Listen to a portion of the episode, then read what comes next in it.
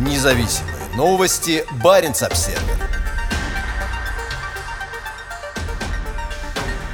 Европу вернулась дипломатия принуждения, заявляет министр иностранных дел Норвегии на фоне объявления о крупных российских учениях в водах страны. Министр иностранных дел Норвегии Аникен Хьюитфельд предостерегает о нарушении России международного права и применении ею военной силы. При этом она не торопится обращаться к Москве по поводу планируемых ракетных стрельб в экономической зоне Норвегии. Когда на этой неделе министр иностранных дел вышла на сцену в университете Осло, она была крайне обеспокоена. Аникин Хьюитфельд вернулась в свою альма-матер, где в начале 90-х изучала историю. Это было время, когда в демократически ориентированной постсоветской России открывался мир новых возможностей. Сегодня ситуация совсем другая. В Европу вернулись попытки проводить дипломатию принуждения, когда в качестве средств убеждения используется угроза применения военной силы, сказала Хьюитфельд в своем выступлении наступления. Это произошло быстрее, чем мы могли себе представить, и для оценки этого потребуется время», — добавила она. В конце концов, миллионы из нас выросли в условиях мира на европейском континенте. При этом Хьюитфельд признала, что сигналы наблюдались уже некоторое время, и что на самом деле нам не следует удивляться. Демократия в России деградирует уже многие годы. Отравление и последующий арест Алексея Навального и закрытие правозащитной организации «Мемориал» — это лишь два из многих примеров, пояснила она.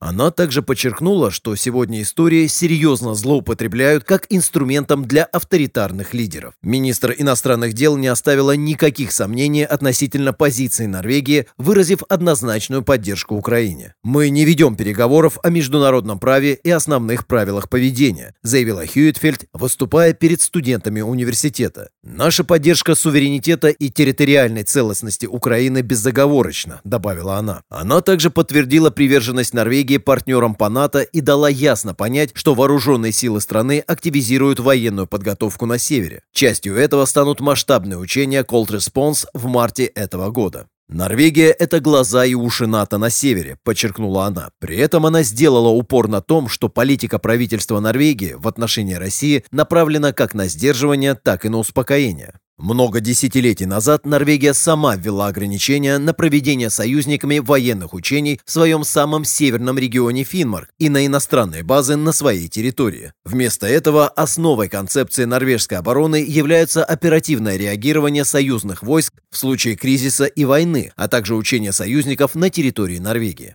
Хьютфельд также активно высказалась в защиту нового соглашения о сотрудничестве с США в области обороны, утверждая, что оно позволяет американцам вкладывать средства в инфраструктуру, обеспечивающую оперативную переброску сил союзников в случае кризиса. Хьютфельд выступила в Осло меньше, чем через две недели после речи премьер-министра Йонаса Гарстёре в университете Трёмсе, где он говорил о все более сложных отношениях с соседней Россией. У российского вторжения в Украину будут последствия и на севере, подчеркнул Стере. Наращивание российской военной мощи вокруг Украины сопровождается масштабными учениями на севере. 16 февраля Северный флот начал маневры, в которых задействованы более 20 кораблей, в том числе тяжелый атомный ракетный крейсер «Петр Великий». В преддверии учений Россия выпустила предупреждение о закрытии самого большого в истории района в норвежской части Баренцева моря. Как сообщается в нотам, извещении летному составу, в период с 16 по 22 февраля там будут проводиться ракетные стрельбы. Предупреждение также распространяется на суда, а сам закрытый район простирается от Варангерфьорда на востоке почти до острова Медвежий на северо-западе, что серьезно затрагивает экономические интересы Норвегии. Норвежская рыбная промышленность крайне недовольна недовольна. Абсолютно неприемлемо, что власти другой страны могут в короткие сроки беспрепятственно закрывать большие районы нашей экономической зоны без каких-либо предварительных консультаций с рыбопромышленниками прибрежного государства, считает Стурла Рольд из организации Фискебат, представляющей интересы владельцев норвежских рыболовных судов. В своем письме он призвал норвежские власти оперативно обратиться к российским коллегам с просьбой сократить площадь закрытого района. Однако похоже, что МИД не горит желанием реагировать на этот запрос. В комментарии телекомпании НРК официальный представитель министерства Ани Ховардсдатер Лунде заявила, что письмо владельцев рыболовных судов принято к сведению. Это вопрос, который Фискебат уже обсуждал с норвежскими властями ранее, добавила она. Баренц Обсервер также обращался в МИД за комментарием относительно российских учений в экономической зоне Норвегии, но так и не получил ответа.